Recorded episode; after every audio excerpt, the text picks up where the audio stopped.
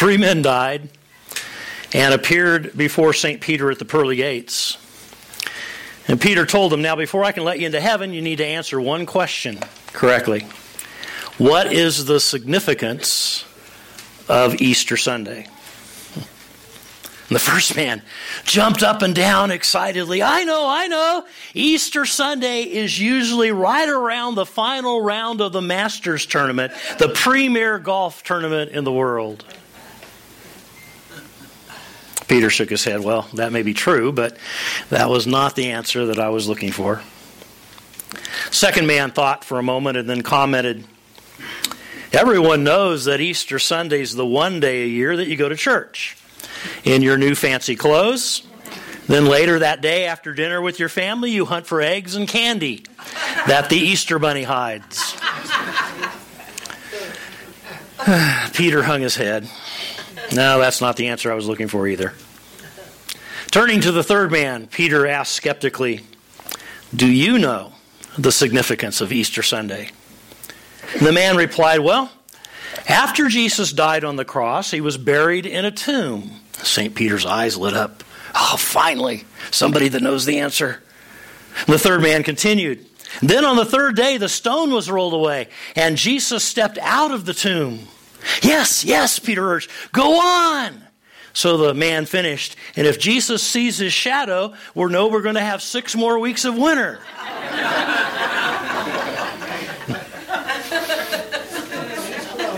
That's bad, I know. well, what is the significance of Easter Sunday? That's the question before us this morning. We may laugh at the answers these three men gave, but all joking aside, the way we answer this question is critical. How we respond to this question has eternal consequences. Certainly, there's no biblical truth that is more fundamental or foundational than the resurrection of Jesus Christ. So follow along in your Bible as I read from 1 Corinthians 15. Actually, go back one, Sharon. 1 Corinthians 15. Pick it up with verse 1. Would you follow along in your Bible? Now, brothers and sisters, I want to remind you of the gospel I preached to you, which you received, and on which you have taken your stand. By this gospel you are saved, if you hold firmly to the word I preached to you. Otherwise, you have believed in vain. For what I received, I passed on to you as of first importance that Christ died for our sins according to the Scriptures, that he was buried, that he was raised on the third day according to the Scriptures, and that he appeared to Cephas and then to the twelve. After that, he appeared to more than 500 of the brothers and sisters at the same time, most of whom are still living, though some have fallen asleep. Then he appeared to James, then to all the apostles, and last of all, he appeared to me also, as to one abnormally born. Down to verse 12. But if it is preached that Christ has been raised from the dead, how can some of you say that there is no resurrection of the dead? If there is no resurrection of the dead, then not even Christ has been raised. And if Christ has not been raised, our preaching is useless, and so is your faith. More than that, we are then found to be false witnesses about God, for we have testified about God that He raised Christ from the dead. But He did not raise Him if, in fact, the dead are not raised. For if the dead are not raised, then Christ has not been raised either. And if Christ has not been raised, your faith is futile. You are still in your sins. Then those also who have fallen asleep in Christ are lost. If only for this life we have hope in Christ, we are of all people most to be pitied. But Christ has indeed been raised from the dead. I like the way the Living Bible paraphrases verses 3 and 4. In fact, let's read these out loud together. Would you read them with me? I passed on to you what was most important that Christ died for our sins, just as the Scriptures said he would, and that he was buried, and that three days afterwards he arose from the grave, just as the prophets foretold. You see, the good news that Jesus died, was buried, and rose again is what is most important. The significance of Easter Sunday and the, the event that we celebrate today simply cannot be overstated. Risen, What is the significance of Easter Sunday? As we consider Jesus' resurrection, let's just keep this morning's lesson pretty simple and straightforward. First, let's consider the reasons for the resurrection, and second, let's consider the responses to the resurrection. Let's begin with the reasons for the resurrection. Why did Jesus rise from the dead on that first Easter Sunday? I mean, what's the purpose behind the resurrection? What difference does it make, really, anyway? Well, to put it bluntly, the resurrection makes all the difference in the world. Let me just highlight three vitally important reasons why Jesus had, he had to rise from the dead. Number one, it authenticates who Jesus is. It authenticates who Jesus is. Romans 1, verse 4 tells us he was shown with great power to be the Son of God by being raised from the dead. Acts 1 and verse 3 says that the many post resurrection appearances by Jesus were the convincing proofs that the disciples needed to firmly establish their faith in Him. The resurrection is the clinching argument that Jesus is who He said He was. You see, if Jesus did not rise from the dead, then at best, He was a delusional lunatic, and at, at worst, He was a deceitful liar. However, if Jesus did rise from the dead, he was and is who he claimed to be the Christ, the Son of the living God, the forgiver of our sins, and the leader of our lives. Several times during his ministry, those who doubted Jesus and or opposed him asked for a sign they, they wanted Jesus to prove his credentials by performing some miracle. And time and again, Jesus would reply, as he did in Matthew 12, 39, and 40 Evil and sinful are the ones who want to see a miracle for a sign, but no sign will be given to them except for the sign of the prophet Jonah. Jonah was in the stomach of the big fish for three days. In the same way, the Son of Man will be in the grave for three days. Simply put, Jesus' bodily resurrection is the sign, the miracle that is needed to establish his credentials as the Son of God. So, the first reason for the resurrection is that it authenticates who Jesus is. The second reason is it validates what Jesus taught. It validates what Jesus taught. Look again at those verses in 1 Corinthians 15, this time from William Barclay's translation. The substance of the Christian message is that Christ has been raised from the dead. But if Christ has not been raised, both the Christian message we preach to and your faith are emptied of all meaning. And if Christ has not been raised, then your faith is all a delusion. You are still at the mercy of your sins. But in point of fact, Christ has been raised from the dead. the point is that if Christ has not been raised from the dead, everything he said and did lacks any and all credibility. The Bible is nothing but a book of fables and myths, and our Christian faith is pointless because we are still condemned without hope because of our sins. But in point of fact, Christ has been raised from the dead. I love the way that Barclay puts that. And because of his resurrection, we can know beyond the shadow of a doubt that what Jesus taught is truth, that the Bible is the infallible, and inerrant Word of God, and that our Christian faith is 100% valid.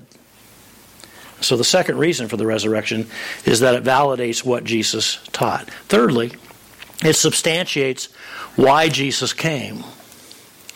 It substantiates why Jesus came. When we look at the empty tomb, when we see the risen Lord, we understand God's plan and purpose for our life. So, why did Jesus come? I can think of at least three reasons. First of all, so that our past sins can be forgiven. Jesus came so that our past sins can be forgiven. Paul wrote in Romans 4, verse 25 God gave Jesus to die for our sins and raised him to life so that we would be made acceptable to God. He put it this way Romans 10 and verse 9. Let's read this verse out loud together. If you openly admit by your own mouth that Jesus Christ is Lord, and if you believe in your own heart that God raised him from the dead, you will be saved. Hmm. Jesus died, was buried, and rose again so that our past sins can be forgiven. Secondly, the reason Jesus came was so that our present life can be enjoyed so that our present life can be enjoyed. Jesus himself told us in John 10 and verse 10, I came to give life, life in all its fullness. And for so many people, life is endured rather than enjoyed. There's no purpose, no real meaning. Nothing ever seems to completely satisfy. But Jesus came to change all of that. Because of his resurrection, we find fulfillment. We find the power to rise above our circumstances and we can live victoriously and triumphantly. Ephesians 1 verses 19 and 20 says it so well. I pray that you will begin to understand how incredibly great his power is to help those who believe him. It is that same mighty power that raised Christ from the dead. That's our power today. And so Jesus died, was buried, and rose again so that our present life can be enjoyed. And thirdly, so that our future hope can be secured so that our future hope can be secured. Let's read Jesus' own words out loud together. John 11 and verse 25. Read it with me. I am the resurrection and the life. Those who believe in me will live even though they die. Because Jesus lives, we will live also. That's why Peter could write in 1 Peter 1 and verse 3 Now we live in the hope of eternal life because Christ rose from the dead. And so Jesus was died, he was buried, he rose again, so that our future hope can be secured. And so the third reason for the resurrection is that it substantiates why Jesus came, so that our past sins can be forgiven, so that our present life can be enjoyed, and so that our future hope can be secured. Why did Jesus rise from the dead on that first Easter Sunday? What was the real purpose behind the resurrection? I mean, what difference does it make anyway?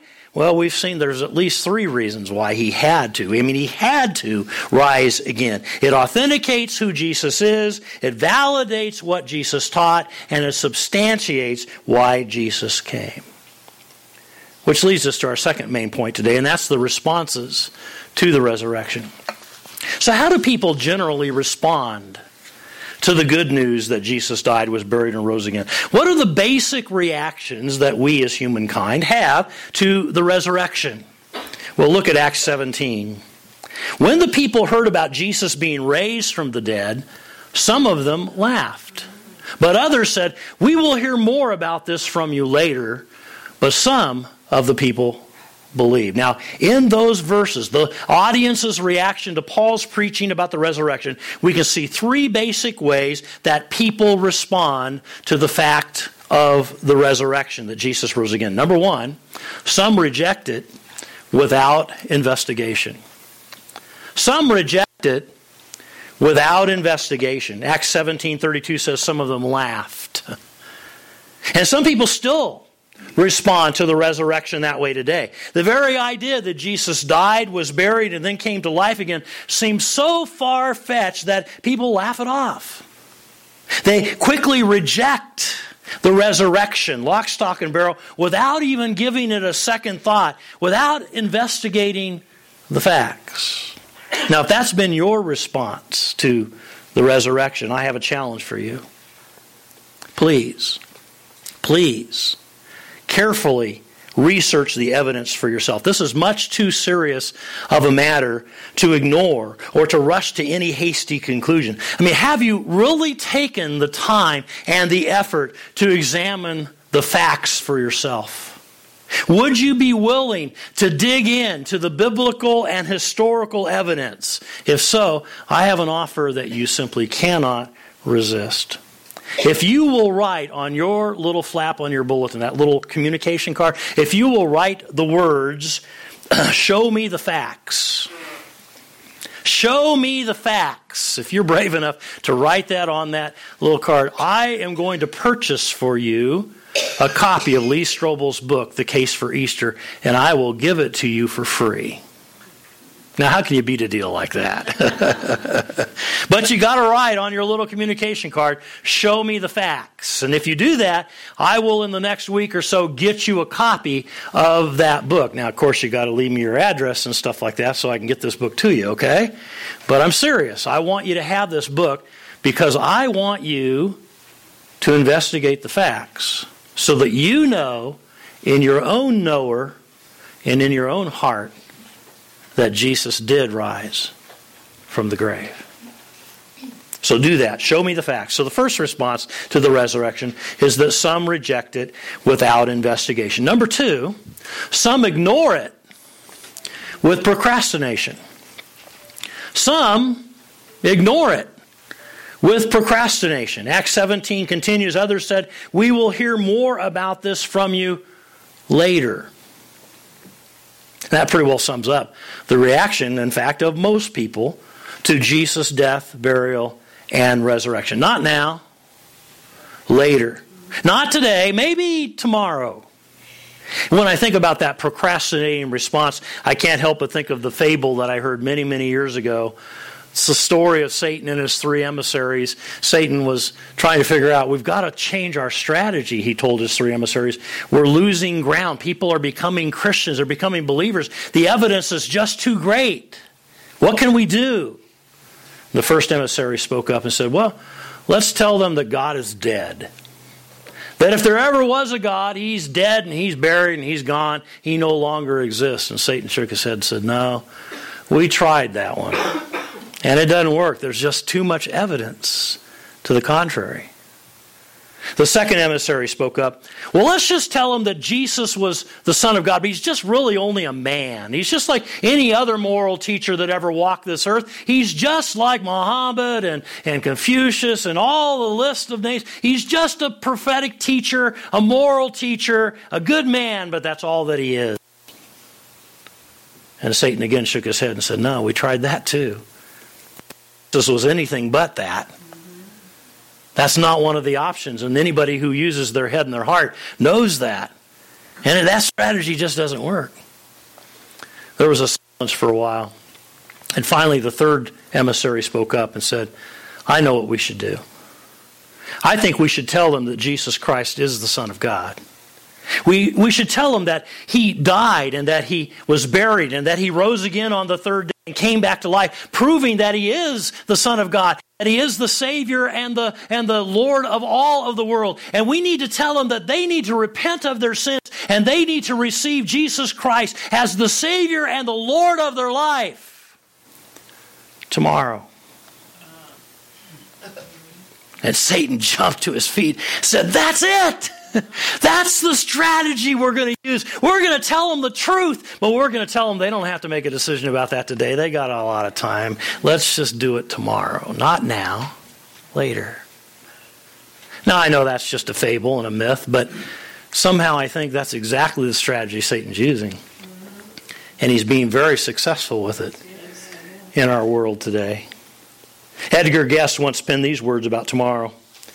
He was going to be all that a mortal should be tomorrow. No one would be kinder or braver than he tomorrow. Each morning he stacked up the letters he'd write tomorrow. The greatest of workers this man would have been tomorrow. The world would have known him had he ever seen tomorrow. But the fact is, he died and he faded from view, and all that was left when his living was through was a mountain of things he intended to do tomorrow.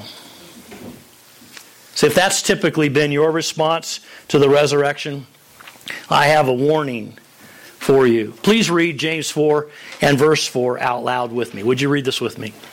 What do you know about tomorrow? How can you be so sure about your life? It is nothing more than a mist that appears for a little while before it disappears. Kind of like the morning fog. Psst, it's gone. You see, saying not now, later, not today, tomorrow is a huge, huge mistake. The only thing certain about tomorrow is that it is uncertain.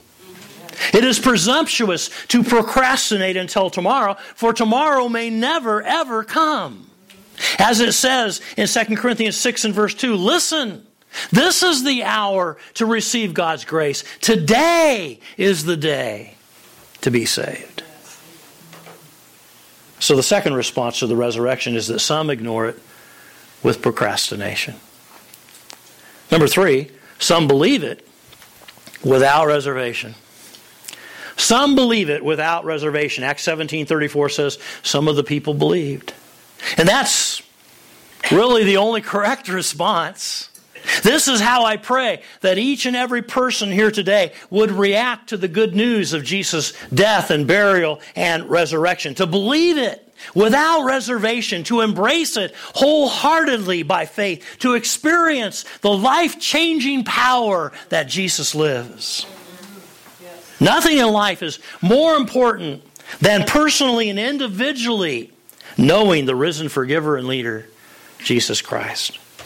As Paul put it in Philippians 3, verses 9 and 10, all I want is the relationship with God, which only God Himself can give me, all founded on faith in Christ. My one aim is to know Christ and to experience the power of His resurrection. Amen. So the third response to the resurrection is that some believe it without reservation. So, how do people usually respond to the good news that Jesus died, was buried, and rose again. What are some of the basic reactions that people have to the resurrection? They were the same in the Bible as they are today. Basically, three responses. Some reject it without investigation, some ignore it with procrastination, some believe it without reservation. You can count me in on that third group. I hope I can count you in on it as well. Risen.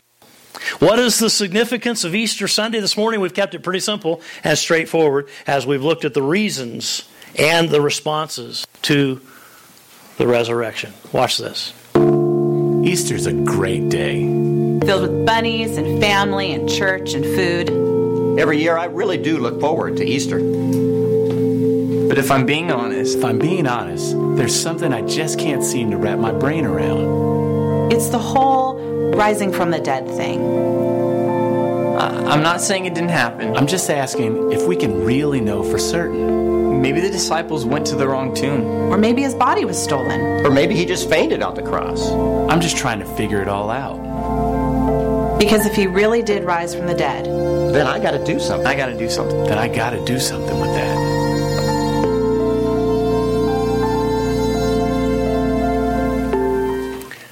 I like this series of video clips this morning because they leave it kind of open ended. And I think they're real. I think these are the questions people are asking today. I mean, really. And and so I just left wanted to leave those open ended. But this last one I say for last because what they said at the end is absolutely the truth. If Jesus did rise from the grave, I got to do something with that. This story we're talking about of Jesus' resurrection, this event that happened in Jesus' life, is an event that you can't just shrug your shoulders at. You, you, you, can't, you can't not answer to this question what is the significance of Easter Sunday? You have to respond. The very nature of this event, in and of itself, requires a response from you. I got to do something with this.